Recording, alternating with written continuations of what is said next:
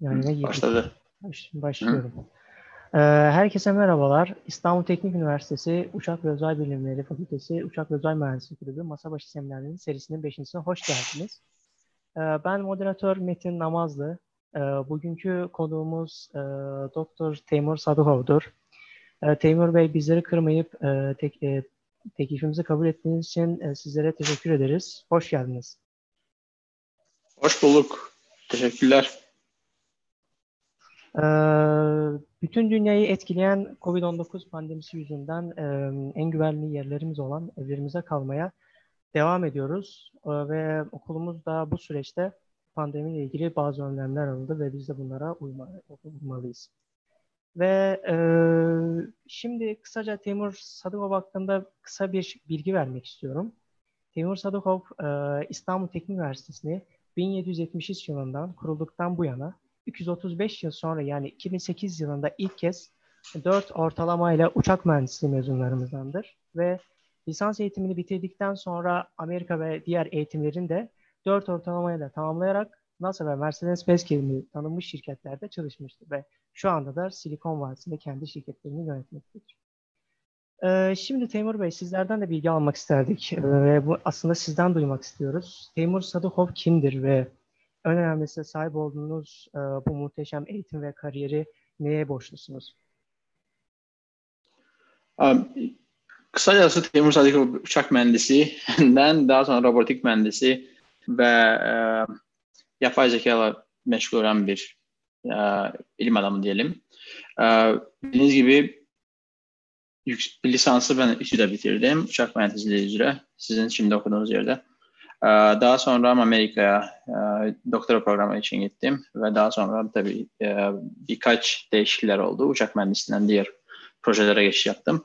E, kısacası budur. Yani daha etraflı şekilde konuşabiliriz onun hakkında. Aslında herkesin merak ettiği bir tane soru var. Yani herkes onu merak ediyor aslında. İstanbul Teknik Üniversitesi'ni 4.0 ortalamaya bitirmeyi nasıl başardınız? Aslında onu ben de bilmiyorum. İlk önce bilmiyordum nasıl olacak. Çünkü ilk e, bir konuşabilirim nasıl aslında İstanbul Teknik Üniversitesi'ne geldim. Şimdi öyle bir program yok galiba. TCS programı vardı. Türkiye Cumhuriyetleri sınavı. E, Türkiye Cumhuriyetleri sınavında e, Azerbaycan'dan mesela e, 45 kişi her sene e, tam burslu şekilde Türkiye'ye okumaya gönderiliyordu. Ben de Azerbaycan'dayken aslında e, e, yine 4 spor tanımayla ama e, devlet okulunda okuyordum. E, ve bu sınav hakkında benim e, bir öğretmenim haber verdi bana. Aslında bir televizyonda görmüştü bu sınavı hakkında bir reklam. E, ve ben bu sınava girdim ve e, galiba o dönemde 44-45 kişiden bir tek ben devlet okulundandım. Diğerler hepsi özel Türk liselerindendi. Ve böylelikle yani aslında bilmediğim şekilde böyle bir şans eseri çünkü reklamı öğretmenim TV'de gördü. Ondan dolayı ben bu e, sınava girdim ve Türkiye'ye geldim. Ve İTÜ'yü nasıl seçtim de biraz e, aslında biraz komik bir olay. Çünkü e, tam emin değilim ne seçeyim. E, robotlara ve yapay zeka aslında bayağı bir seviyordum o zamanlarda ama o zamanlar bu hala şey e, bir meşhur bir şey değildi.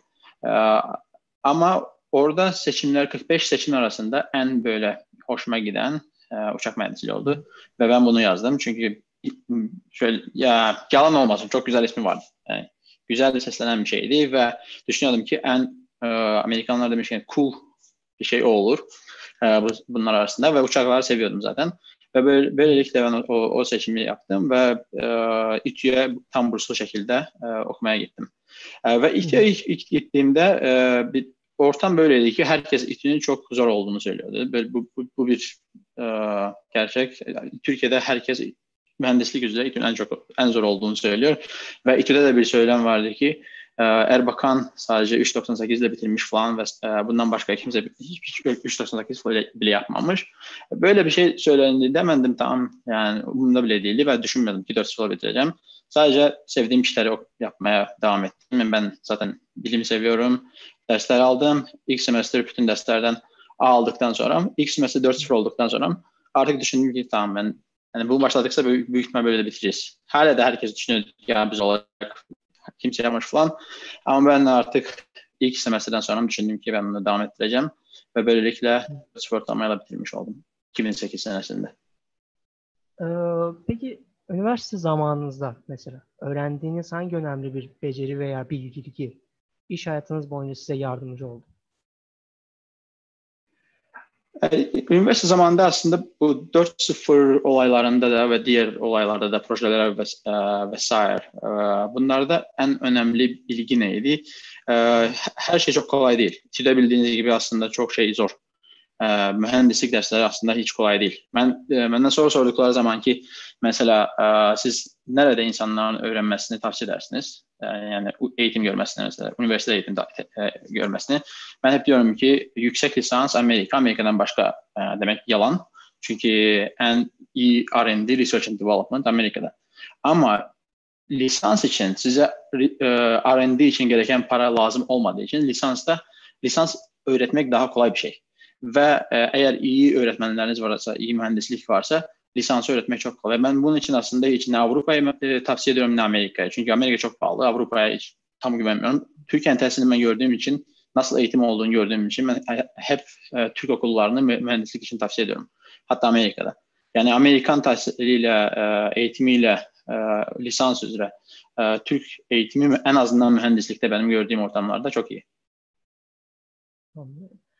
Ee, aslında şu anda e, bir tane soruyu çok merak ediyoruz da e, mesela Türkiye'den çıkışınız yani o, o dönemde mesela yurt dışında mesela ilk kez yüksek lisans programına kabul almanızda mesela ütülü olmanız e, size bir ayrıcalık oldu mu? Yani ben tam arkada ne baş verdiğini bilmiyorum. Tam e, yani onların düşünceleri nasıl gittiğini bilmiyorum ama e, ben anladım şu ki ben 10 tane okula başvurdum aslında Hı. bitirdiğim zaman ve onunla da kabul oldum və hepsinin arasında burslu kabul edildim. Bazılarında fellowshipli, bazılarında assistantshipli. Yəni mən düşünüyorum ki, ə, mənim İTÜ-dən 4.0 ortalama bitirməm bunda çox böyük rol oynamışdır. Çünki onlar İTÜ ən az onlar ya Amerikada türk mühəndisliyini onlar biliyorlar. Çünki Amerikada türk universitetlərindən məzun olub oraya gəlməyə, yüksək lisansa gəlməyə gəlmiş insanlar çox və onlar türk okullarının en azından lisans bitirip oraya gelmişlerin kalitesini biliyorlar. Ondan dolayı ben ben düşünüyorum ki hatta yüzde yüz eminim ki onlar İTÜ bildikleri için zaten beni almışlar ve burs da vermişler. Ee, ve hatta ben e, San Diego'ya gittiğimde onlar burs üzerinde bana bonus bile vermişler. Yani İTÜ birincisi olduğum için, 4 soru bitirdiğim için ve diğer işler. Yani İTÜ ee, olmak büyük bir şey ben. Tabii ki doğru. Ee, Canlı yayının başında mesela aktardığım bilgilerde mesela Türkiye'de lisans eğitiminizi bitirdikten sonra mesela diğer eğitimlerinizi Amerika'da tamamladığınızı bildirdiniz. Ve evet. lisans eğitimini bitirdikten sonra mesela yüksek lisans için başvuranızdan biraz bize bahseder misiniz? Mesela o dediğiniz ya 10 tane e, üniversiteden ben kabul aldım mesela. Onlar arasından e, biz sizin e, işte CV'nizi mesela özgeçmişinizi araştırdığımızda gördük ki orada Kaliforniya Üniversitesi'nde işte e, ilk oraya yüksek lisans için seçmişsiniz ve bunu niye seçmişsin mesela? Orayı seçmenize bir sebep var mı? Onu soracağım. Aslında evet ben hakkında konuşacağım biraz. Ondan sonra e, niye değiştiğimi de aslında söyleyebilirim. E, olay şu ki ben aslında tam bilmiyordum e, yüksek lisansda ne yapacağım. Nasıl aslında hatta okuldan e, benim yalan söylemekle işim yok. E, böyle diyeyim. Oku, e, hatta e, ortaokulu bitirdiğim zaman ben hiç tam planlamıyordum. Ben normalde 5 sene sonrasını planlamıyorum. Sadece e, hala şimdi sevdiklerimi yapıyorum ve zamanı geldiğinde mesela üniversiteye e, başvuru yaptım ve kabul oldum. Aynısı da burada baş verdi. Ben dördüncü sınıfta mezun olurken İTÜ'den e, tam bilmiyordum ne yapacağım. Sadece dedim ki o, e, eğitimimi devam ettireyim ve yüksek lisansı ara, biraz araştırmaya başladım. Ama aslında hiç haberim yoktu ki hangi üniversiteler en iyi, hangi üniversiteler en kötü. Ben US News website'inden, web sitesinden bakıyordum. En iyi ilk 10 e, mühendislik okullarına böyle başvuru yaptım. E, ve benim düşüncem de öyle ki bu, bu hepsi bundan aynı kalitede bir şeyler. Çünkü US News e, büyük ihtimal herkes biliyordur. Yani e, mezuna, mezun olmaya yakınsanız rankinglere baktığınızda US News e, web sitesine bakabilirsiniz. Orada e, hepsi ranking var. E, ve böyle ben o üniversitelere e, başvuru yaptım e, ve o üniversitelerden kabul aldım ilk ondakilerden. Mesela ben MIT'den kabul aldığım halde MIT'ye gitmemiş Bəlkə bində bir ya da 100 bində bir insana vereyim. MMIT-ə getmədim. E, orada bir gitmeme sebeplerinden biri aslında oydu ki ben e, soğuk havalarda yaşamaya karşıyım. E, Boston havaları hakkında e, haber aldım ve buna karşı oldum. E, ve sonra Stanford'la UC San Diego arasında biraz kalmıştım. Stanford'da biraz assistantship'ti. UC San Diego'da fellowship plus artı bonus vesaire. Ve, yani biraz para da rol oynadı çünkü bonus da verdiler burada. Diğer de bursluydu, bu da bursluydu. Bunlar bonus ve başka bir şey de vardı ki e, burada danışman bayağı bir uğraştı ki beni getirsin San Diego'ya ve biraz San Diego'nun yine de hava, hava seçimimi e, seçimimi etkilediği için San Diego'nun havası falan hakkında da okudum ve böylelikle San Diego'yu seçmiş oldum. Ee, oraya ilk gittikte iyiydi, e, sevdim ama bir şey anladım ki orada tam büyük bir mühendislik okulu değil. Mühendislikte kalitesi çok iyi olan bir okul ama orada mesela Anladım. tıp daha büyük bir şey. Yani e, mühendislik okulu büyük değildi en azından e, kalite olarak iyi, kantite olarak çok büyük değil böyle bir şey. Ona dolayı e, iki sene orada okudum. Ben aslında direkt doktoraya gitmiştim, master'a gitmemiştim. Direkt doktora, doktoraya gitmiştim. Sonra ne oldu? Ben orada e, kontrol üzere e, doktora yapıyordum. E, fakat e, İTÜ bitirmiş bir insan olarak ben mühendis, yani benim içimde sadece mühendis var. Ben tıpla uğraşmıyorum. Ve İTÜ tam bir mühendislik okulu için ben aslında böyle bir okula gitmek istedim. Yine bu seçimde ise iki okul vardı tam mühendislik okulları Georgia Tech ve MIT. MIT yine havadan dolayı kaydığı için Georgia Tech'e transfer olmuş oldum. Ve böylelikle Georgia Tech'te e, PhD'mi devam ettirdim ve San Diego'dan, UC, e, University of California San Diego'dan master aldım ve Georgia Tech'e transfer oldum. Ee, şimdi daha daha bir merak edilen bir sorulardan biri de e, her iki yüksek lisans eğitimimizi mesela Georgia Teknik Teknoloji Enstitüsü var bir de. Tam burslu şekilde okudunuz. Mesela bursu kazanmayı evet, nasıl evet. başardınız?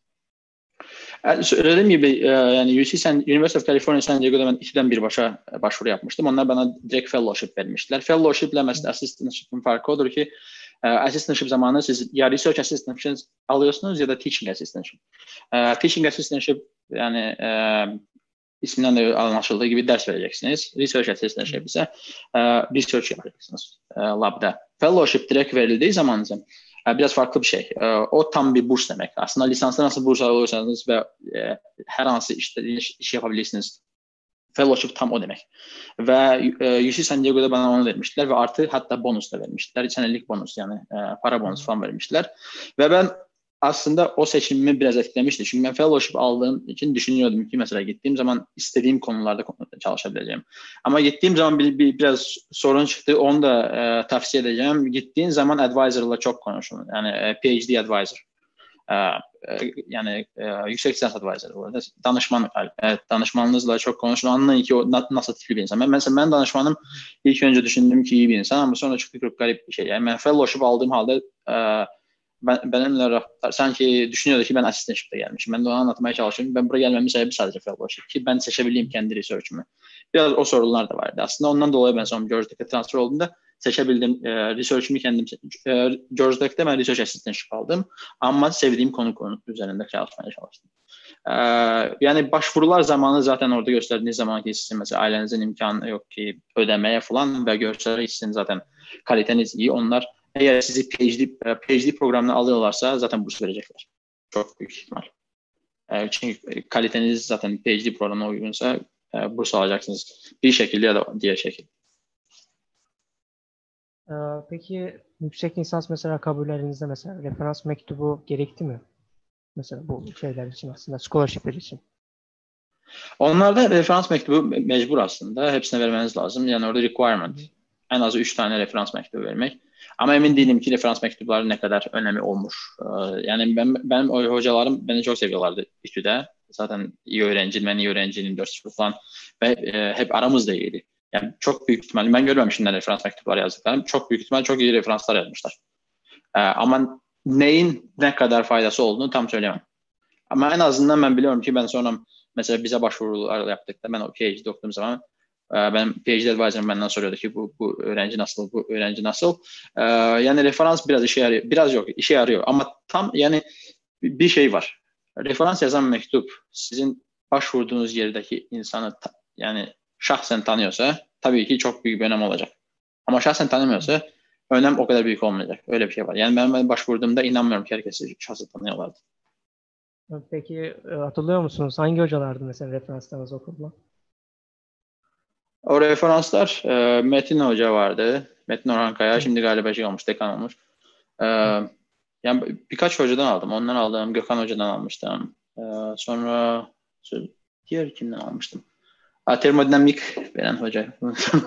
İsimleri hatırlamam lazım. Sonra e, o zaman dekanımız vardı. Ondan da almıştım. Şimdi değişmiş. Siz büyük ihtimalle tanımıyorsunuz.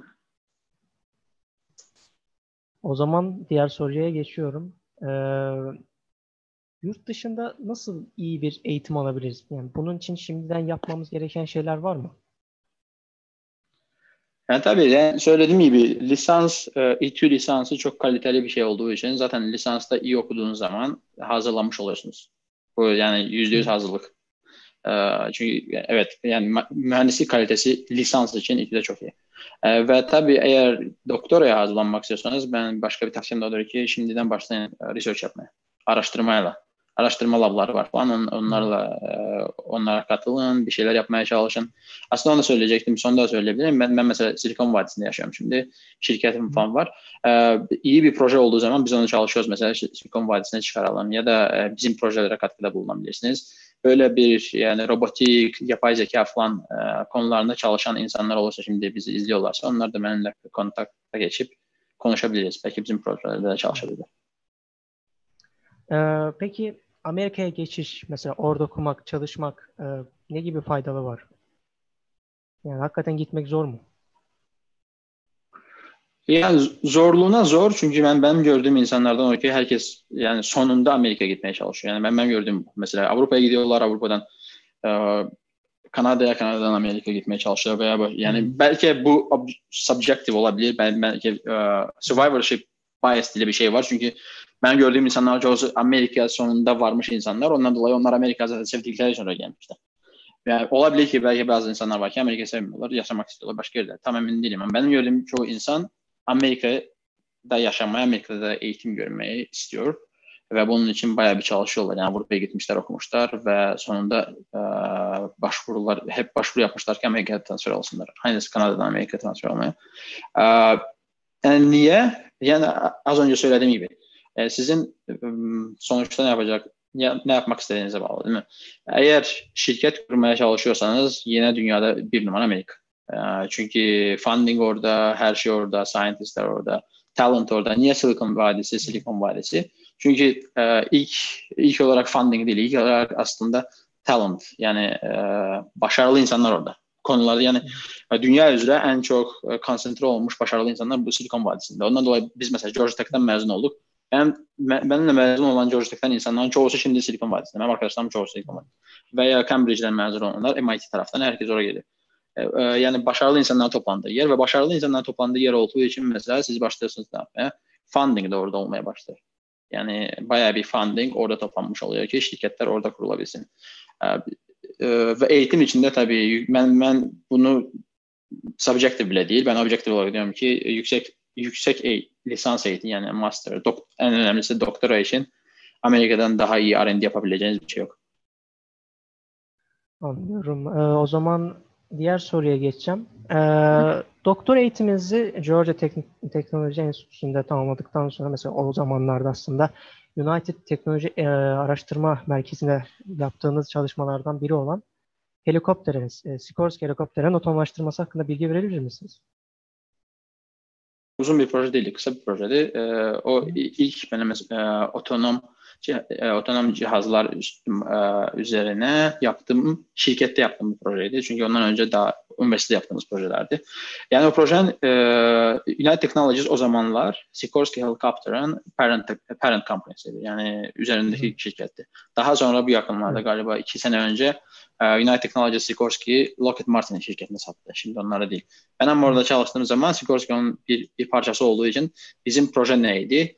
Ee, bizim proje Sikorsky helikopterlarını e, full full autonomous yapmak yani tam otonom yapmaya, çalış, e, yapmaya çalışıyorduk ve benim yaptığım iş trajectory generation'dı bu konular üzerinde. Anlıyorum. Ee, ve en önemli kariyerinizdeki bana göre bence en önemli bir yer NASA ve Hı.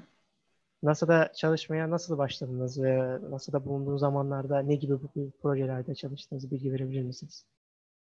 Tabii aslında NASA'da çalışmamın bir, bir katkısından biri zaten United Technologies Research Center'da bu helikopter otonomisinde üzerinde çalışma, çalışmam da vardı. Ee, ben PhD bitiriyordum aslında. Ben onları bulmadım. Onlar bizi buldular. Nasıl oldu? NASA Jet Propulsion'lar e, oradan bizim okula, Georgia Tech'a e, e, bir hocalardan sormaya başladılar ki tanıdığınız bildiğiniz e, mezun olan iyi robotikçi öğrenci var mı? Ve hocanın biri benim tavsiye etti ve böylelikle ben onlarla kontak kurmuş oldum. Ve ben orada yaptığım e, projeler birkaç projeydi ama en, en, e, merkezdeki proje neydi? E, Amerikan donanmasıyla e, su donanması. Ne diyorsunuz? E, Navy tercümesini unuttum. Navy ile birlikte yaptığımız e, bir çalışmaydı. O çalışmada Humvee'ler var. Amerikan Humvee'leri. Bu Jeep tarzı e, o, o, e, cihazlar. Biz onları mesela e, tam otonom şekilde çeviriyorduk. Yani e, full autonomous Humvee e, üzerinde çalışıyordum. Ben orada yaptığım projeler localization, control ve e, trajectory generation ve path planning dediğimiz konular. E, ben bu, bu konular üzerinde çalışıyordum ve e, bizim e, konu neydi? Alıyoruz biz hambileri, biz üzerinden bunu silahları çıkarıyoruz, oraya kameralar falan koyuyoruz, biz sensörler koyuyoruz ve e, bunu full autonomous yapmaya çalışıyoruz. Yani ben bu e, şimdi self-driving car e, bayağı bir hype hype konu. Herkes onun hakkında konuşuyor. Bu hype olmamıştan önce ben çalışmaya başlamıştım 2014 senelerde. E, ve diğer projem ise çok çok aracılı e, birkaç space projelerindeydi ama e, robotics kısmında ve çok ara, çok aracılı e, proje kısmındaydı. Mesela bir bir Humvee e, otonom yaptıktan sonra birkaç tane Humvee'nin otonom Humvee'ni birlikte nasıl idare edebiliriz? Yani bu benim aslında PhD konularımda da vardı. Multi-agent uh, path planning, multi-agent control bu tarz bir şeyler. Yani konular yine robotik ve yapay zeka üzerinde. Ee, şu an YouTube'dan izleyicilerden bir tane soru geldi de onları onu size sormak istiyorum. Ee, Advanced Driver Assistance Systems hakkında e, ve genel otonom sistemler hakkında tavsiyelerinizi ve genel görüşlerinizi öğrenebilir miyiz diye bir soru gelmiş. Ha, tabii aslında bilmiyorum biz onun hakkında konuşacağız mı? Ben e, çalıştığım şirketler, büyük ihtimal Mercedes falan hakkında konuşacağız. E, evet. o, orada daha e, daha açık şekilde yani konuşabilirim. Yani ben ben e, NASA Jet Propulsion Lab'da çalıştığım konu full autonomous vehicle'dı. Yani Hı. buna level 5 otonomi diyoruz. Biz level 5 otonomi tam otonom şekilde hiçbir e, pilotsuz şekilde aracın kendini yani idare etmesi. E, bu normalde level 5 dediğimiz zaman aslında biz e, normal yollarda biz bunu e, konuşuyoruz. Ben JPL'de yaptığım konu aslında yalnız yol değildi. Yoldan da kenarda e, Humvee'nin kendini idare etmesiydi. Bu full autonomous level 5. E, yani e, terminoloji böyle.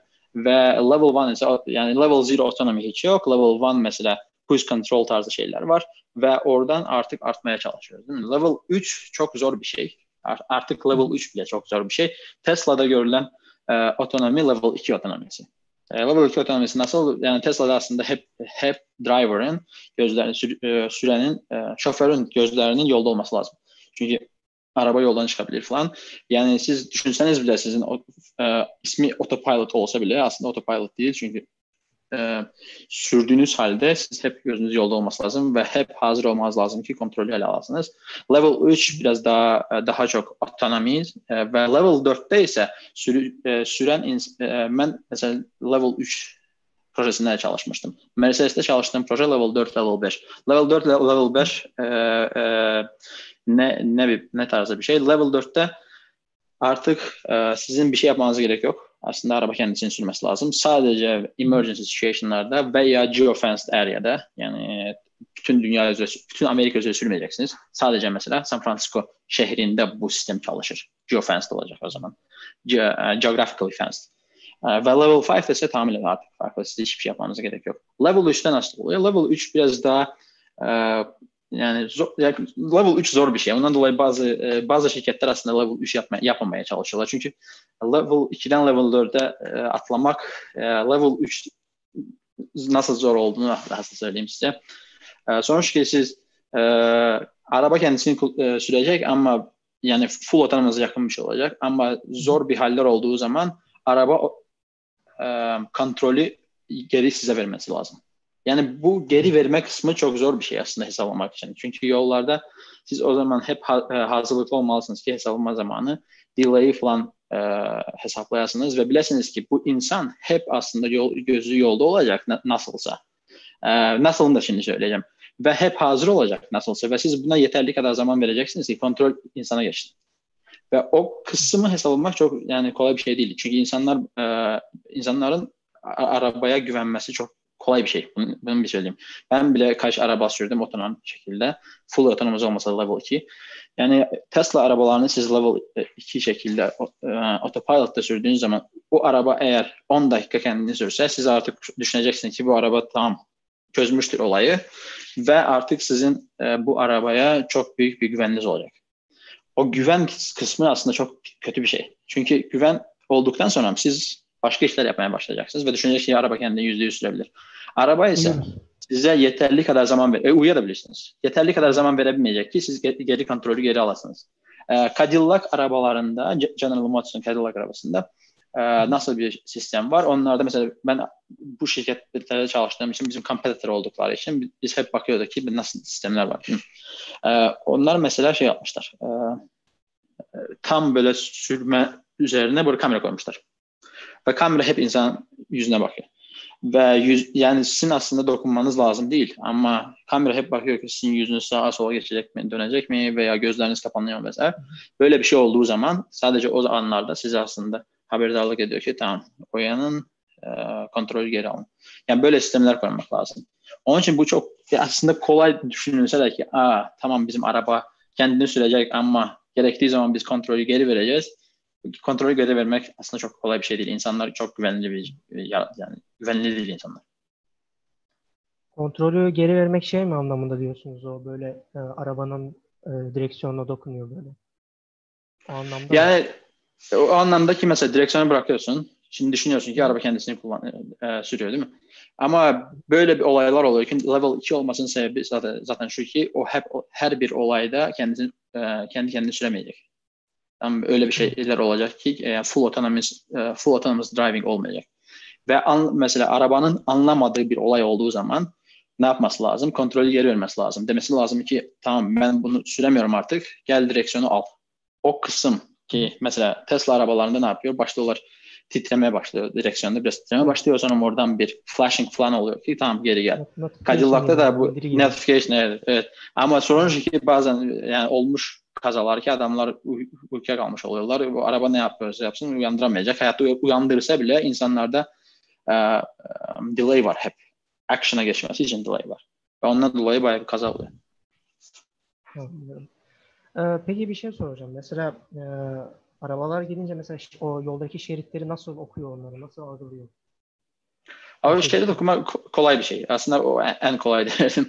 E, şerit varsa onun okunması kolay bir şey. E, ve tabii ki okumak için de hava şeraitinde iyi olması e, önemli bir şey. Çünkü duman falan olduğu zaman şeritler okumak zorlaşıyor. Ama tam bir güneşli havada mesela Kaliforniya'da hep güneşli demek olur ki ondan dolayı aslında kolay orada testing yapmak.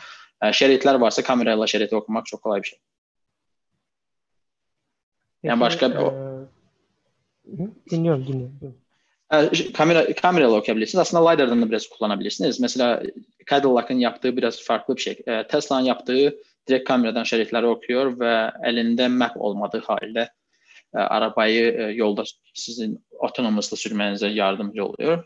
Cadillac ise onlar ne yapmışlar? Full, full map etmişler. Bunlar almışlar arabalarla, LiDAR'larla gitmişler. Yüz binlerle kilometre mile aslında yolu Amerika'da e, otoyolları onlar tam mapping etmişler. Haritasını çıkarmışlar. Yani şerit haritasını bile çıkarmışlar. Yani ondan sonra artık siz kameralarla şeridi bildiğiniz zaman hangi şeritte olduğunuzu bile bilebilirsiniz. Evet tabii GPS falan da kullanabilirsiniz. Eğer yani eğer sizin maksadınız sadece e, şeridin içinde kalmaksa sadece yapabilirsiniz. Eğer maksadınız şu ki ben A exitinden gireceğim, B exitinden çıkacağım. O zaman bilmeniz lazım mesela hangi şerittesiniz o da sizin işinize yarayabilir. Peki bir şey söyleyeyim. Mesela e, yolda bir kaza çalışması var. E, araba bunu mesela nasıl algılıyor mesela? Onu. O işte bilmediğimiz konular kısmına geliyor. Ondan dolayı diyordum ki level'larda farklılık aslında böyle bir şeylerin dolayı oluyor. Kaza ne, ne gibi bir kaza? Hmm.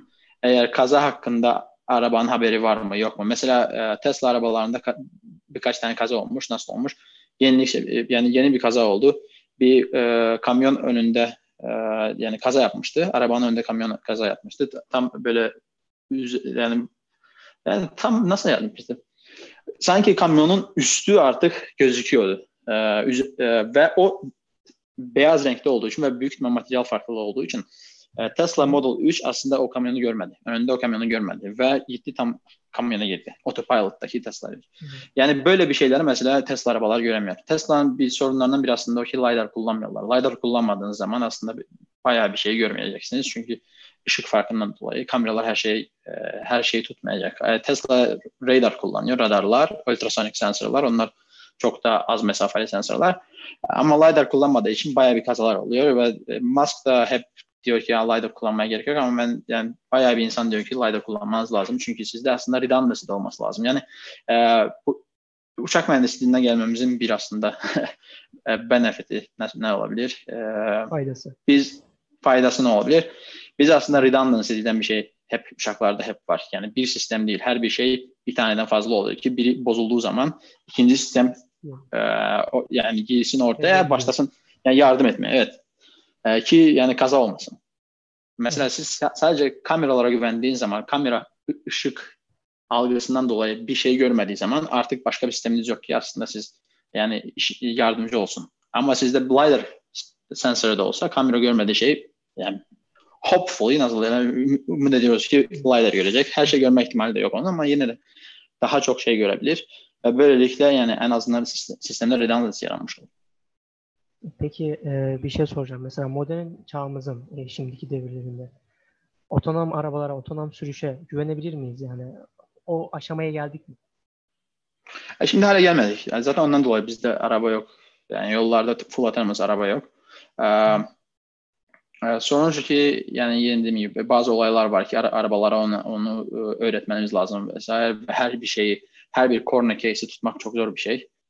Ee, en yakın büyük ihtimal e, şimdi Waymo, Google'un Waymo'su. Yani Google Self-Driving Car çünkü onlar bayağı bir testing falan yapmışlar. Arizona'da testingler yapmışlar. Ee, Arizona'da onlar mesela e, hatta taksi gibi bir experimental testing yapıyorlardı. Ve onlar bile hala her bir yerde full otonom süremiyorlar. Yani e, zor bir konu. Yani ve her herkes böyle kalkıyor söylüyor ki iki, iki sene olacak, beş sene olacak. Yani hatta mesela Elon Musk 2017 senesinde demiş ki 2017 senesinin sonunda bizde Tesla full otonomous olacak. 2020 senesinde sadece bir şey yok. Yani bilenler bilmeyenler bir şeyler konuşuyor. Konu zor. Yani konu gerçekten önceden kolay gözüküyor ama zor. Yani belki 5 seneye bir yakın 5 seneden önce bir full autonomous'a yakın bir şey olacak. Ee, bizi göreceğiz yollarda. O olacak büyük ihtimal. Ama fully full autonomous ve remotely hiç kimse sizi mesela kontrol bile etmesin arabanı. O biraz, biraz zor bir şey. Ee, o zaman Elon Musk demişken, Elon Musk'ın şirketi SpaceX'in e, ve iki NASA astronotunu uluslararası uzay istasyonuna gönderdiği sefer e, seferin fırlatma işlemi 30 Mayıs'ta gerçekleşti. Şimdi evet. bu sefer Hmm, aslında çok yerlerde söyleniyor. Çok önemli, çok önemli ve aslında bu neden önemli yakın gelecekte ne gibi geri, gelişmeler öngörülebiliyor? Aslında tarih olarak baksak insanlar düşünecek ki bunun önemi yok. Değil mi? Aslında devletler 50 sene önce insan göndermişler orbite ve yani aynı mesafeye insanlar göndermişler. Bunu ilk Sovyet falan yaptı, Yuri Gagarin'la yaptı Sovyet. Daha sonra Amerika Sovyeti yani bayağı üsteledi ve hatta Ay'a insan gönderdi. Tamam. Yani bunu Ay'a gönderme 1969 senelerinde. Ee, bunun üzerinden tam 50 sene geçmiş. 50 seneden de fazla. Yani bu düşünebiliriz ki Aa, devlet bunu bu kadar önce yapmış. Şimdi biz niye bu kadar herkes tebrik ediyoruz ki Aa, bayağı bir gelişme olmuş. Aslında gelişme çok büyük. Çünkü devlet gönderdiği bir şey gönderdiği zaman çok pahalıya patladı. O insanlara aya gönderdikleri zaman yani gönderdiğimiz zaman ben Amerika'da yaşıyorum. yaşıyorum e, bayağı bir NASA'ya para harcanmış oldu. Ve her bir uçuş çok pahalıya patlamış oldu. E, shuttle'ları mesela Amerika'nın dört tane shuttle vardı. Shuttle'larla uçuş yine de pahalıydı. Ondan dolayı aslında bir, bir zaman sonra onlar retire ettiler. Yani ne, neydi retire? Emekli. Ee, emekli. Emekli ettiler shuttle'lar. Yani niye? Çünkü aslında pahalıya patladı. Maintenance falan vardı. Artık eski iller onları maintain etmek, yani göndermek falan pahalıydı. Ondan dolayı baş, sonra başladılar geçmeye. E, Ruslarla göndermeye. E, ve Kazakistan'dan roketle gönderiyorlardı ISS'e. E, bunlar aslında yine pahalı işler. E, SpaceX ne dedi? Yani Elon Musk aslında burada yaptığı çok güzel bir şey. Dedi ki biz bunu ucuza yapabiliriz. Çünkü biz e, hep hep sorun şu ki siz raketi bir kez kullanıyorsunuz. Boosterlar falan atıyorsunuz. Ama SpaceX'in e, seçimi çok iyi aslında. Yani bu çok büyük bir şey. Çünkü roketi bir kez değil birkaç kez kullanabiliyorsunuz. Hatta mesela en son gönderilen e, Starlink 60 tane e, satellite gönderdiler SpaceX. O satellite'a gönderilen roket artık 4 kez kullanmıştı. Yani ve, ve, bunu artık veteran veteran roket diyorsunuz. Çünkü 4 kez artık kullanmış. Böyle bir şey mümkün değil. Yani bu iyi bir şey. Çok iyi bir şey. Yani ondan dolayı siz bir şeyi birkaç kez kullandığınız zaman çünkü roket yani istisnalı çok pahalı bir şey. Ee, sizin artık e, bunun elbette yani gönderme göndermeye düşen her gönderme her roket gönderilişine düşen para bayağı bir aşağıya inmiş oluyor. Ondan dolayı da e, tabii ki başka e, researchler yapmaya da e, size imkan verecektir. Yani hep Amerika'da hep böyle zaten. Çünkü e, niye 50 sene fark var? Çünkü 50 sene önce hiçbir özel şirket bunu yapamazdı. Çünkü yeni konuydu. Roket göndermek çok yeni bir konuydu. Bunu yalnız devletler yapabilirdi. Çünkü risk büyüktü. Hiçbir özel şirket kadar risk alamayacaktı. Amerika hep riskli şeylere devlet parasını gönderiyor ki tamam bu riski zaten özel şirket almayacak biz yapalım. Ama devlet yaptıktan sonra üstünden zaman geçtikten sonra yeterli kadar expert yetiştirildikten sonra ne oluyor? Diyor ki tamam devlet hep aslında her an bir şey yapmakta. Devlet çok kötü bir şey. Bürokratik sistem. Bütün devletler bürokratik sistemler ve efektif bir şey yapmıyorlar. Bayağı para kaybediyorlar. Bu hep böyle. Amerikan kapitalist sisteminde de diyor ki biz niye para kaybedelim? Bunu veren özel şirketler onlar daha efektif yapacaklar. Ve bu şirket ilk şirket SpaceX ama bundan bayağı bir başka diğerleri var. Blue Origin mesela. Jeff Bezos'un Blue Origin'i çok iyi bir şirket. Aslında onlar çok kaliteli bir şirket. O çok daha az konuşuyor. E, Elon Musk'la çok daha az konuşuyor. Bence ama çok büyük işler yapacaklar. Anlıyorum. Ee, aslında bir yine bir eski bir durum az önce konduğum bir konuştuğum bir konuya döneceğim. Ee, Mercedes-Benz şirketinde çalışmanız nasıl başladı? Bundan biraz anlatabilir misiniz? Ve orada ne gibi projelere imza attınız? Tabii. Ya Mercedes'e geçişim aslında NASA'dan sonra oldu. Ben NASA'da Pasadena'da çalışıyordum. Los Angeles'ta çalışıyordum. Hı hı. Ee, NASA'daki konumuz e, yani otonom yani hamillerdi ama sonra ki NASA devlet şirketi olduğu için yine devlete gelirdi. devlet şirketi olduğu için de para aslında şeyden gelecek, devletten gelecek. Kongres, kongresin e, e, confirmation'ına yani kongre dedik yani buna para ayırıyoruz, para gelecek. Hatta bazen oluyor ki para gelmediği anda siz o projede çalışamazsınız.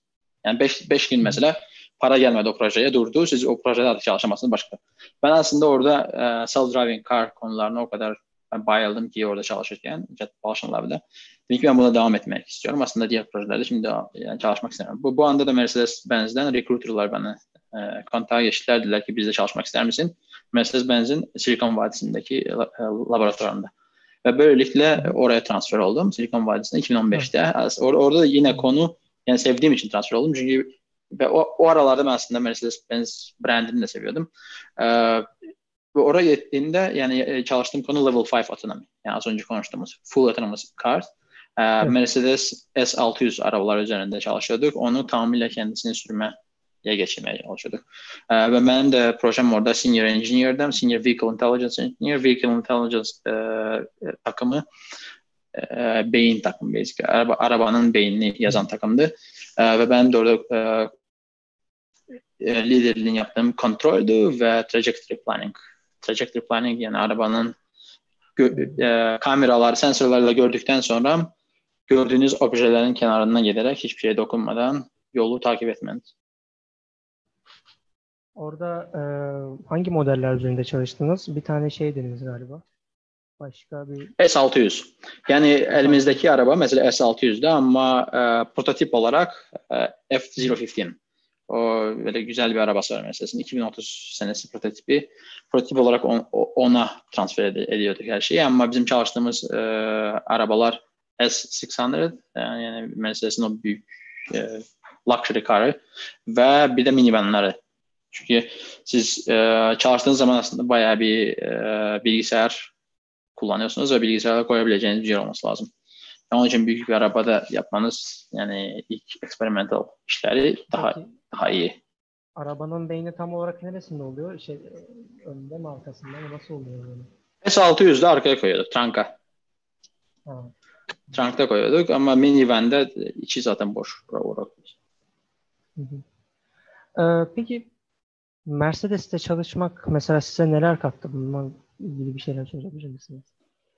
Yani en büyük katkısı büyük ihtimal o ki Mercedes araba şirketi. Yani tam böyle arabalarla direkt araba yani manufacturer ile birlikte çalışmak arabaların her bir detaylarıyla yani ilgilenmenize yardımcı oluyor. Yani anlamanıza yardımcı oluyor. Çünkü adamlar zaten işleri güçleri sabah akşam araba çıkarmak başlıyor. Ama yani Almanya'da bir şey var ki alt, alt bu, bu aslında statistik. Almanya'da her çalışan 6 kişiden biri araba işinde çalışıyor. Yani araba sanayisinde çalışıyor. 6 kişiden biri. Yani bu adamların işi gücü hakikaten araba. E, işi gücü bırakıp araba işlerinden e, şey yapmalarının bir sebebi var mı?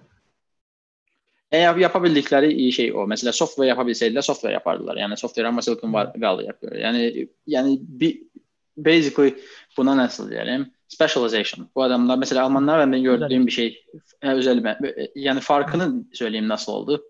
Yani bizde orada farklı farklı milletler vardı. Almanya'dan gelen e, mühendislerin ben farkını hissettim orada aslında nasıl çalışıyorlar. Creativity çok önem yok orada. Creativity yani yeni bir şeyler yapmak falan yok. Bir şey çalışıyorsa sadece onu böyle küçük küçük böyle e, perfection yani küçük detay, detaylarla böyle düzeltmek var. Yani creative yeni bir şey yapmaya çok yönlem, yönlü değiller. Yani aslında ABD'de okumuş Almanlar kreatif şeylere daha yönlü. Ne ki Almanya'dan gelmiş bize bazı mühendisler geliyorlardı. Mesela 6 aylık falan. Yani farkı farkı hissetmek çok kolay. Ondan dolayı mesela ben hep diyorum ki Tesla niye Almanya'da çıkmadı Amerika'da çıktı.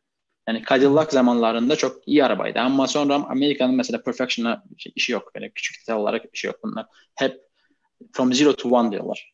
Yani hep jump etmeye bakıyorlar. Yeni bir şeyler çıkarma. Almanya'da ben o farkı hissettim. Evet bir, bir zaman sonra biraz garip geldi bana ve yeni transfer oldum diğer startuplara çünkü yani daha büyük jumplar etmek daha iyi. Bu o zaman bu kreativite falan diyorsunuz ya mesela bunlar eğitimle ilgili olabilir mi onlarda? Eğitim, yani tam olarak bilmiyorum Almanya'da eğitim nasıl ama bildiğim o ki onlarda iki senelik programlar falan vardır. Ee, bayağı bir e, öyle programlar vardır. Çok specialize ediyorlar insanları. Yani eğitimde çok büyük fark var aslında. Hmm. Amerika'da da bu o zamanında tartışılmış bir, bir konu. geçelim. Hı? Ee, çoklu robot sistemleri hakkında bilgi verebilir misiniz? Evet, çoklu robot sistemleri e, böyle bir şey ki elinizde e, bayağı yani 100, 100 artı 50 artı robot varsa onları birlikte nasıl kullanabilirsiniz? Yani e, şimdi insanların çok düşündüğü konu şu ki bir tane akıllı bir robot yapmak. Ama bir tane çok akıllı robotunuz yoksa, sizin 50 tane az akıllı robotunuz varsa bunları birlikte kullanarak nasıl akıllı bir şey çıkarabilirsiniz? Çok robotlu sistemlerin aslında mantığı bu. Yani e, network systems vesaire mesela search and rescue yaptığınız zaman çok robotlu sistemler gönderebilirsiniz. Yani pahalı helikopter yerine mesela 100 tane ucuz e, drone gönderirseniz ve bunların e, aralarında e, konuşarak daha efektif bir search yapmasını yani yapmasını yaptırabilirseniz o zaman bu çok daha iyi. Ne ki bir tane helikopter kullanmak. Ee, ve mesela benim de Jet Propulsion Lab'da yaptığım e, iş, iş de oydu ki 4-5 tane e, akıllı Humvee birlikte bir problemi nasıl çözebilirler. Yani askerler hep bunu yapıyorlar. Mesela askerler bir asker aslında çok bir işe yaramıyor. 5-6 asker artık çok daha büyük bir problemi çözebiliyor. Orada peki bu asker güvenliğini sağlamak o zaman mühendislerin üzerine düşüyor o zaman. Yani bizim projeler orada ki mesela e, bir yerde askerleri çıkarmak lazım. Mes- şoförlü bir araba göndermek tehlikeli çünkü geçtiğiniz zaman orada arabayı patlatabilirler. O zaman self-driving car göndermek daha iyi bir şey ve bir tanesini göndermek yerine birkaç tane göndermek olur. Çünkü her bir arabanın mesela farklı özelliği olabilir. Biri bomba olabilir, biri bombayı neutralize edebilir, böyle bir şeyler. Yani hakkında çok konuşamam ama yani konular in general böyle. Anlıyorum. Peki Mercedes'te bir tane Hummer hakkında söylediniz. O Hummer'da mesela sensörler yerleştirdiniz herhalde arabaya. O, o sensörleri mesela arabanın neresine yerleştirdiniz? Önüne mi? Kenara arkasına Mercedes'te değildi. O, o, o, o NASA'da. Yani Humvee'ler, Hum ve Amerikan maşını. Ha. Onlar NASA'daydı. Yani o, üzerine yerleştirebilirsiniz. Yani farklı farklı yerlere, kenarları görmek istiyorsanız kenarlara yerleştireceksiniz lidarlar, radarlar yerleştireceksiniz. Genelde nasıl yapıyorsunuz? Kenarlara mesela e, short range radar yerleştirebilirsiniz. Önüne bir tane long range radar olması lazım. Kenarlara e, short, medium range, sonra bu cornerlara kenarlara ultrasonik sensorlar ve yukarıya da farklı farklı kısımlara şey yapmanız, kamera yerleştirmeniz lazım ki 360 view olsun. Bu çoklu robot sistemleriyle ilgili bir şey sormak istiyorum. Bu e, şimdi bu çoklu robot sistemlerinde mesela bunlara şey dahil. E, bu otellerde olan mesela robotlar, ondan sonra hastanelerde olan robotlar var. E, çarşafları falan taşıyorlar. Onlar da herhalde bu çoklu robot sistemleri gibi birbirlerinden haberleşiyorlar. Öyle mi bunlar? E, otellerde büyük ihtimal haberleşmiyorlardı ama aslında yakın bir konu var. Warehouse'larda haberleşiyorlar. O artık çoklu robotlu sistemi. Amazon Warehouse'larda e, yani o, orada onlar çoklu robotlu sistemler kullanıyorlar. Ki araba yani robotlar birbirleriyle yani orada aslında önceden e, programlaştırma oluyor ama diyelim ki daha biz perfect bir sistem kurmaya çalışıyoruz. O zaman e, warehouse'lar çok büyük bir yerler. Amazon warehouse'lar. Orada bir robot bir eşyayı bir yer A noktasından alıp B noktasına götürdüğü zaman ve diğer robot C'den D'ye götürdüğü zaman bunlar nasıl konuşmalar lazım ki birbirine değmesinler ve yine de optimal şekilde gitsinler. E, robotikte yine hep bir konu vardı ki e, time minimization. Yani bir işi görmek için nasıl optimal şekilde yapabilirsiniz. Şimdi bir robotu optimalleştirmek kolay bir şey.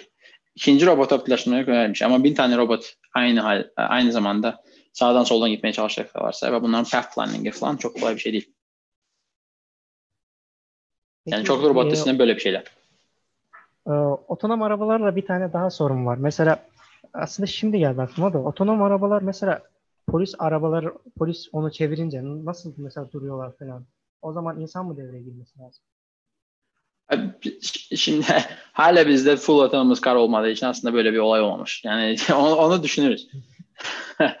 yani insan insan durdurur ya polis büyük ihtimal yani full autonomous car olduğu zaman en en e, mantıklı bir şey ne olabilir? Polise ona kontrol verilmesi.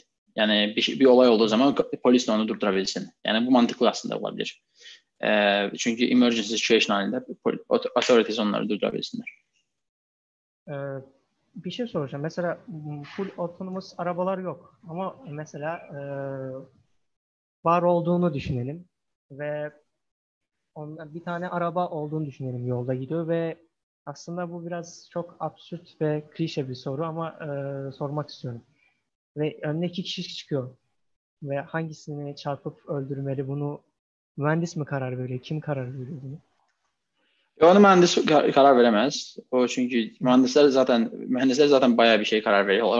Onu, onu, vermesi lazım. O, o, yani şimdi yok o konu. Ama biz meselesi de bunu bayağı bir tartışıyoruz falan.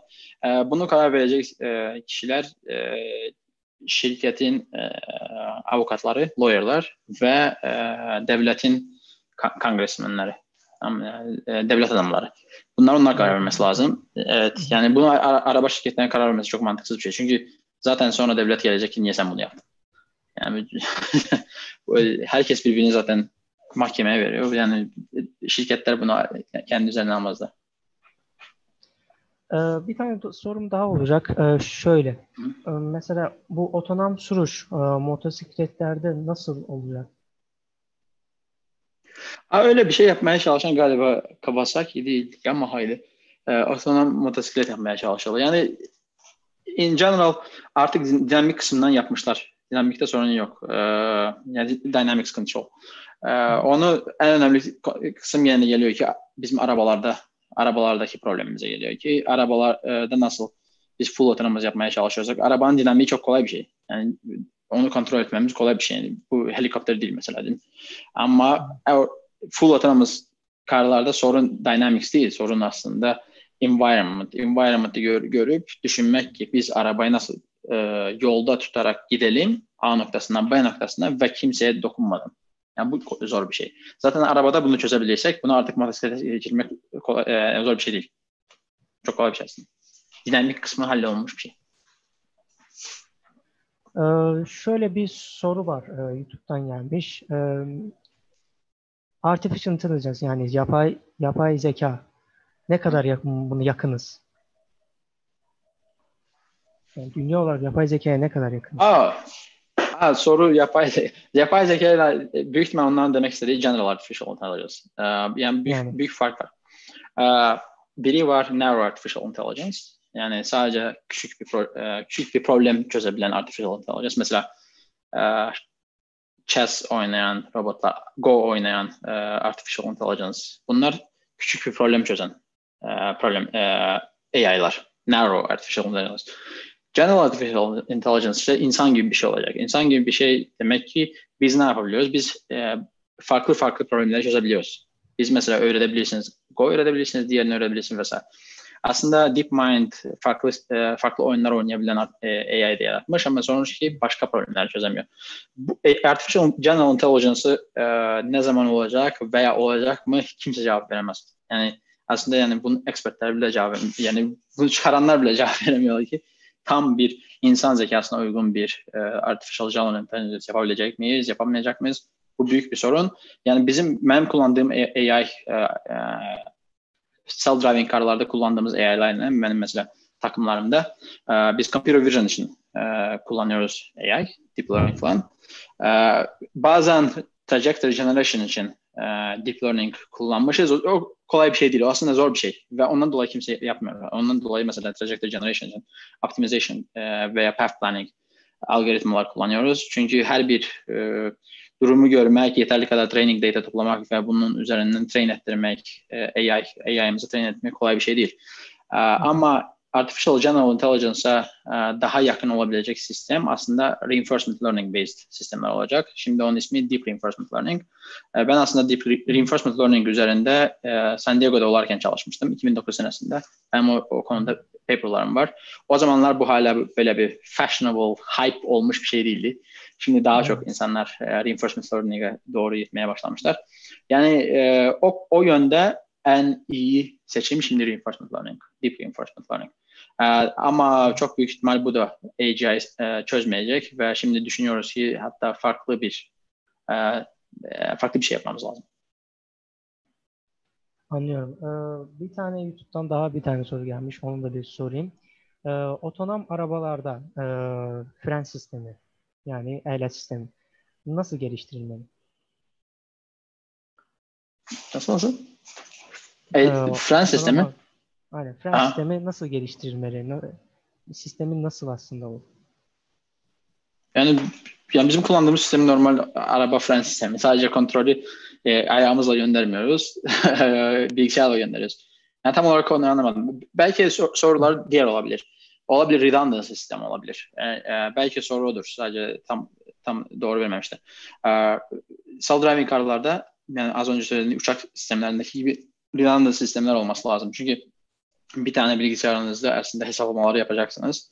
Diyeceksiniz ki ben bu trajectory'yi generate ettim, bu trajectory'yi follow, follow edeceğim, yani üzerine takip edeceğim trajectory'yi. Ama sizin bilgisayarınız bilgisayarınızda bir sorun olursa ne olacak? Stack fault olursa ne olacak? Yani programımızda sorun olur. O zaman sizde redundant sistem olması lazım. Diğer bir bilgisayar olması lazımdı. O kadar zor hesaplamalar yapmasın ama en azından mesela e, emergency friend sistemini yapabilirsin. Evet, öyle bir şeyler tabii ki yapıyoruz. Redundant sistemi. Anlıyorum. Ee, şeyden sonra işte Mercedes'ten sonra e, hangi startuplar üzerinde çalıştınız? Ben aslında baktım da bir kere siz de anlatabilirsiniz, izleyiciler de öğrenir. Hı. Tabii. Ee, çalıştığım startuplar e, yine self-driving car üzereydi. Biri mesela e, e, kampüslerde falan self-driving car e, startup'ıydı. E, diğeri ise e, Tesla competitor. Tam e, level 3 aslında. E, biz level 3 yapmaya çalışıyorduk. Level 3, level 4 e, ve elektrik elektrik araba. Aslında sedan yaptık. Elektrik araba sedan. E, bu Çin marketinde satılmaya başladı. E, yani bu projeler hepsi yine de self-driving car üzerinde kurulmuş projeler. E, kampüste yaptığım level 4, level 5'te tamamıyla kendi kendini e, sürüyordu. E, burada yapacağınız neydi? Mesela e, telefonda Apple'a diyeceksiniz ki ben buradayım gel beni buradan al e, diğer diğer binaya götür ve araba alıp alıp götürüyordu. Ama e, diğer son startupta yaptığımız son startup aslında çok da ismi startuptı ama 2 milyar dolarlık funding'i vardı. Yani bayağı büyük bir şeydi. Zavodlar falan vardı ki araba e, factory'larda araba yani manufacturing ile meşguldük. E, fabrikası. Ha. Elektrik arabayla yani Tesla competitor. E, orada yaptığımız ama artık otoyollarda e, Tesla sisteminden artı kamera az önce konuştuğum gibi Cadillac'taki gibi kamera koyuyorduk ki bakalım ki e, bu, bu şoför yani gözü yolda mı ülke kalmış mı kalmamış mı vesaire e, ve e, araba da kendini tabii ki otoyolda kullanıyordu. Mesela e, şerit değiştirme falan veya koyacaksınız ki ben buradan çıkacağım diğer otoyoldan diğer exit'den çıkacağım. Exit'e giriş çıkış hepsini kendisi yapıyor. Ve tabii ki pedestrian detection, traffic light detection bunlar hepsi de var. Daha sonra hmm. baya, birkaç tane startuplar vardı. Onlar da mesela yine de self-driving uh, delivery startups. Ben onlara artık uh, danışmanlık yaptım. Şimdi yaptığım işler aslında danışmanlık. Uh, o diğer iki startupta yaptığım işler benim için uh, engineering'in director of engineering. Yani birkaç tane takımım vardı. Onların yani ben üzerinde menajerlik yapıyordum. Şimdi yaptığım danışmanlık şirketim var. Dan yani startuplara danışmanlık yapıyorum. Anlıyorum. Ee, bir tane daha soru soracağım. Silikon Vadisi'nde e, şirketleriniz var. Galiba iki şirket. E, ve bu bu şirketleri kurma planlarınız nasıl başladı ve kurduğunuz şirketlerde ne için hizmet veriyorsunuz? Tabii. Biri, biri Silicon Valley Investment Group. O investment e, biri yani real estate investment, stock market investment ve startup investment'la meşgul. E, ben doktora zamanından başlamışdım evlər falan almaya. Yəni o yəni o qismə də biraz yardımcı oluyor bu investment şirkəti. Və stock marketdə birja, yəni burs, borsa, borsalarda artificial intelligence based trading falan bu işlərlə məşğulum. Diğeri isə consulting şirkəti, Systematic Consult Group. O artıq yenə az öncə söylədiyim danışmanlıq, startaplara danışmanlıq, şirkətlərə danışmanlıq, bəzən dövlətlərə danışmanlıq. Mühəndislik və robotics və AI konularında danışmanlıq. Anlıyorum. Bir tane YouTube'dan sual yani geldi. Ondan dolayı diyordum ki siz Aha. Ha, buyurun buyurun. O şirketlerle tabii o şirketlerle ilgili yani soruyorlar arkadaşlar bana ki nasıl bana yani benimle çalışabilirler falan. Yani danışmanlık şirketlerinde projeler olursa ona dolayı yani kimse dinliyorsa robotikte, AI'da veya aslında bazen projem oluyor ki mesela prototip düzeltme falan değil mi?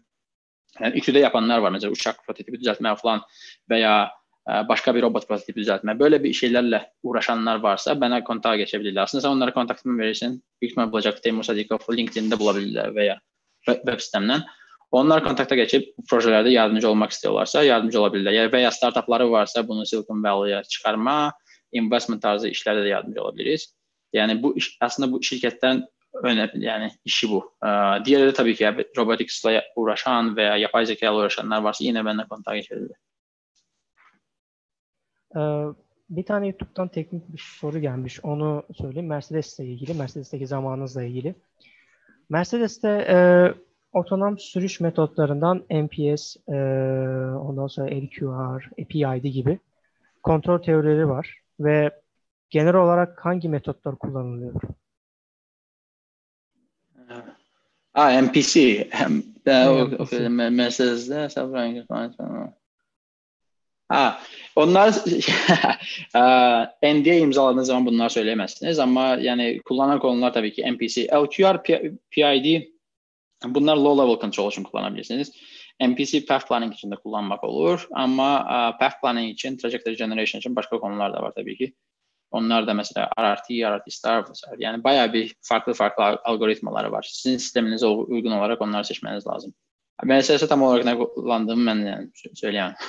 o NDA ile ne, muhafaza olunur. Hmm. Ee, NDA de non-disclosure agreement bu arada. Yani şirkette evet. çalıştığınız zaman imzalıyorsunuz. Peki Amerika'da e, şirket kurmak isteyen birisi mesela kaba taslak olarak nasıl bir e, yol izlemeli? Amerika'da şirket kurmak zor bir şey değil aslında. Bir dakika ben de Tamamdır. Bluetooth.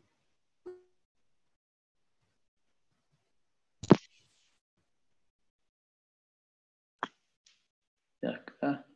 Şimdi sesiniz iyi aslında. Aha. Tamam.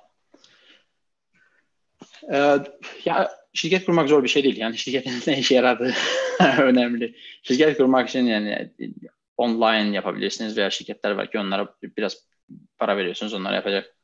Yani farklı farklı e, state'lerde bunu yapmak olur. Sorun tam neydi yine? Yani şirket kurmak bile isteyen birisi mesela kaba taslak olarak nasıl bir yol izlemeli? Soru var aslında. So, o, o çok kolay. Online yazsanız ki Amerika'da şirket nasıl kurayım onlar yani on, çok kolay bir şey. 100 dolar falan kurabilirsiniz. Sonra da Peki, tabii siz... Kaliforniya'da mesela senelik para vermeniz lazım state'e, devlete ama diğer state'lere daha ucuz. Ee, peki mesela siz nasıl bir kaba taslak izlediniz, nasıl bir yol izlediniz ve şirketi şimdiki bu hale getirebildiniz? Nasıl? Mesela e, şimdi mesela sizin şirketiniz hangi mesela kaba taslağa uygun, hangi bir planlara uygun şimdi bu hale getirebildiniz yani genel olarak? Abi, ilk danışmanlık aslında danışmanlık kısmında bir tane startup'a danışmanlık yaptım. Ondan dolayı şirketi kurdum. Düşündüm ki tek başıma yani yani personal yapmaktansa şirket halinde yapmak daha iyi. Çünkü bayağı bir e, önemli yani e, limited liability company'nin bayağı bir iyi protection'lar var. E, diğer neyse sadece yine aynı bir şey. Şirketle yaptığınız zaman e, yani e, sorunlar kendi üzerinizde olmuyor. Amerika'da zaten kapitalist sisteminde nasıl bir şey? Ayrılma oluyor ki şirketle insan arasında ayrılma oluyor. Şahs arasında. Ki e, parayı şirket kazanıyorsa zaten liability şirket üzerinde kalsın. Anlıyorum. Ee, peki bir tane daha sorun var da neden mesela SpaceX gibi şirketlerin attığı adımlar mesela Çin, Rusya ve Avrupa ülkeleri gibi atılmıyor? O, o addım atmaq zor. o, on, onun üzərinə söyləməyə çalışırdım. Addım atmaq bayağı bir zor bir şey. Əslində o texnoloji kolay deyil. Bunu Çində, Rusiyada sadəcə dövlət yapa bilir və əslində onu yapamaz. Çünki Çinin Rusiyanın dövlətinin yapdığı, SpaceX-in yapdığını yapamayır. SpaceX-in yəni bu yəni roketi geri e, gəmiyə endirməsi və tazı şeylər Birincisi bunun için tabii ki talent olması lazım. Talent yani bu bir faktör. Bu talent çoğusu Amerika'da. Ben hatta yani Avrupa'da Avrupa'da bir misal göstereyim. Ben bir arkadaşım vardı Georgia Tech'te. Bu aslında Avrupa'da ESA, European Space Agency'de bu adam manager'dı. Yani technical technical manager'dı orada. Bu adam o işi bıraktı, geldi Georgia Tech'te PhD yapsın. Bu adam 5 sene yoksa 6 sene Georgia Tech'te PhD yaptı. Avropa Avropa NASA-sını bırakıb ora gəldi. Niyə gəldi? Ki o PhD bitirib yetsin NASA Jet Propulsion-da iş bulsun. Və buldu da sonunda. George Duck'dan daha sonra NASA Jet Propulsion transfer oldu. Orada yəni orada çalışır. Yəni Amerikada bu işlərdə görəcəyiniz e, nasıl deyim? E, opportunity, opportunity nə idi? Seçim. Opportunity-lər başqa yerlərdə yox və para da yox. Çünki e, e, Amerikan dövləti biraz daha uzaq görən bir şey e, siyasət yürüdür və təbii ki, talent, talent, e, talent bulmaq çox zor bir şey. İnsanlar düşünür ki, para olduğu zaman talent olacaq. Əslində Arab ölkələrində bayaq para var, amma yəni talenti kəndlərinə götürəmirlər. Ə, e, yəni başarılı insanları, başarılı insanlar niyə aslında çox paralı ə, ə, sistemlərə getməyi çox sevmirlər? Biraz orada sorun var. Çünki başarılı insanlar çoğu zaman özgür olmayı, kapitalist sistemdə yaşamayı bayağı bir seviyorlar. Siz onlara biraz daha çok para vermekle yani e, otoriter bir yere götüremezsiniz. Ve onlar bundan başka ne istiyorlar? Başarılı insanlar istiyorlar ki etraf, onların etrafında da başarılı insanlar olsun. Çünkü başarılı insanlar diğer başarılı insanlar etrafında olursa çok daha büyük, çok iş görebilirler ve motivationlar da daha yüksek olur. Ondan dolayı Elon Musk zaten Amerika'ya gelmiş. Çünkü Elon Musk aslında Afrikalı değil mi? O Kanada'ya gitti sonra Amerika geldi. Yani söylediğim bu bütün e, sebeplerden dolayı. Para var, başarılı insanlar var, talent var. Ve devlet de sizi destekleyecek kapitalist rejim olduğu için. Mesela yurt dışında olan şirketlerden e, ve daha çok Amerika şirketleri mesela e, remote işçi arıyorlar. Ama mesela bizler başvuru yaptığımız zaman e, bizim e, başvuramıza daha çok önem verilmiyormuş ve bunu şeye göre açıklıyorlar. Siz bizden uzaktasınız, başka ülkedesiniz falan filan bahaneler söylüyorlar ve sizce başvuru yaparken nasıl bir yol izlemeliyiz? O soru kimden gelmiş bilmiyorum. Yani aslında tam benim alanım değil çünkü ben yani böyle bir şey görmemişim. Ben gördüğüm ama o şeyi arkadaşlardan sordum. Yani Amerikan şirketleri mesela Hindistan'dan, Ukrayna'dan, Belarus'tan bazı şirketler de aslında e, kontratları var. Onlar da remote iş yaptırıyorlar. Yani ondan dolayı anlamadım tam olarak ne olmuş. Belki başvuru onların hoşuna gitmemiş ve ondan dolayı başka bir yani e, polite olmak için sebepler ayırıyorlar. Yani normalde böyle bir cevap veriyorlar. Ama normalde remote işçi götürüyorlar ve sorun şu ki remote işçiden yine de yani talent base biraz farklı olacaktır. Remote yani Hı. website düzeltmek için remote alabilirsin.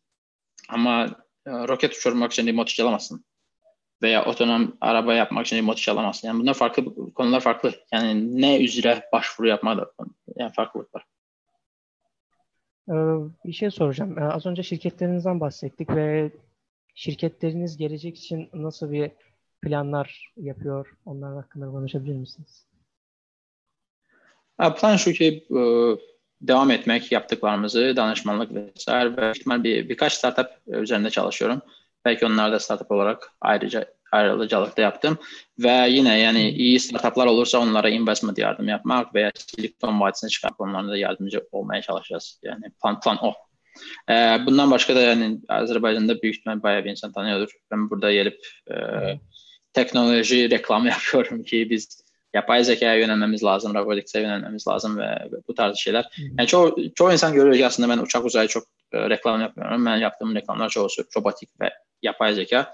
Çünkü uçak uzay yine dediğim gibi roket göndermek her, her insanın işi değil ve roket göndermek her, her, her bir devletin roket göndermesine ihtiyacı yok. Çünkü pahalı bir şey, zor bir şey, geri dönüşüm ne kadar belli değil. Ama robotik e, yapay zeka gelecek zaten bunda ve ona yönelmek çok önemli bir şey. Ee, yayını kapatmadan önce e, bizlere anlatmak istediğiniz başka konular var mı e, ve esasen de tavsiyeler? Ha, tabii. Yani tavsiye, tavsiye o ki e, devam edin okumaya, çalışmaya devam edin. Yani ben şimdi kaç kaç tane derecem var? Yani lisans, iki tane master, bir tane doktora derecem var. Millet düşünüyor ki, bazı insanlar düşünüyor ki ben bitirmişim okumaya. Mesela sabah akşam aslında bir şeyler okuyorum. Hep yeni bir şeyler okuyorum. Ee, yani hep eğitime devam edin. Ee, sevdiğiniz bir şey varsa değişmeye, değişmekten çekinmeyin.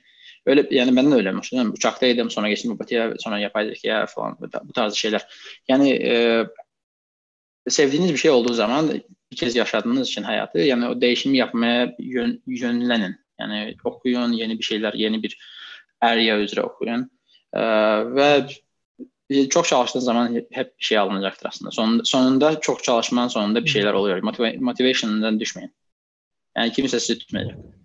Ben, ben hiçbir zaman bilmezdim ki mesela Bakü'den çıkacağım giderim neredeyse yani Silikon Vadisi'nde yaşayacağım ve orada çalışacağım ve çünkü hatta şimdi Bakü'deki şerait biz, bizim zamanımızdan çok daha iyi. Biz benim zamanımda Azerbaycan yeni Sovyet'ten çıkmıştı bir ülkeydi. Yani fark çok büyük.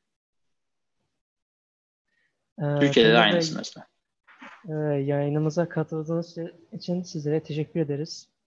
Size sağ olun. Ee, ve buradan izleyicilere bir sözüm var. Ee, kanalımıza abone olmayı unutmayın ve diğer e, videolarımızı da e, öylece izleyebilirsiniz. İyi günler dilerim. Hoşça kalın. Sağlık, sağlıkla kalın. Sağ olun. Hoşça kalın.